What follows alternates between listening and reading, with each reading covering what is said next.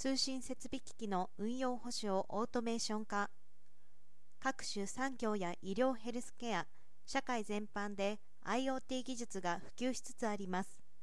それに伴い通信サービスの重要性が増していて通信事業者は万一の障害発生時において迅速かつ正確な復旧対応が要求されます。一方で通信機器の高度化や操作の複雑化なども進んでいて多岐にわたる技術力が求められる運用保守の負担増加が課題になっています。OKI は QT ネットとともに運用保守自動化システムの実証実験を今月22日に開始しました。運用保守作業での人的リソースの負担軽減や作業時間の削減を目的にこれを実施し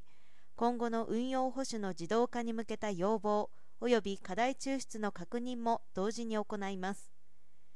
同システムは通信事業者向けサービスプラットフォームセンターステージ NX シリーズに運用保守業務に必要となる作業の定型化や自動化の機能を搭載したものです。各種操作や制御のシナリオを設定しておき障害発生時にはシナリオに従った復旧処理を自動かつ迅速に実施することでサービス停止期間を低減します。定期保守作業においても準備時間が削減され人為的な作業ミスが減るので通信サービスの品質維持向上が期待できます。1各社ネットワーク機器製品への対応。2アラーム連動。3シナリオと作業群の分離。4作業群の高度な設計などを特徴としている。1では他社製品も SSH、テルネット、SFTP、FTP、SNMP といった CLI や Web 系の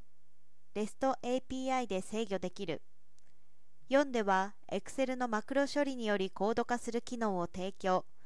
作業群定義には応答結果次第の条件分岐など複雑な処理の記述も可能だということです。同社は今回の実証実験で得たノウハウやニーズを生かし上記システムの実用化に向けた開発を進めていきます。今後も通信事業者の安定したサービス基盤へ貢献するため各種装置の導入から運用保守までの一貫したソリューションを顧客へ提供していく考えです。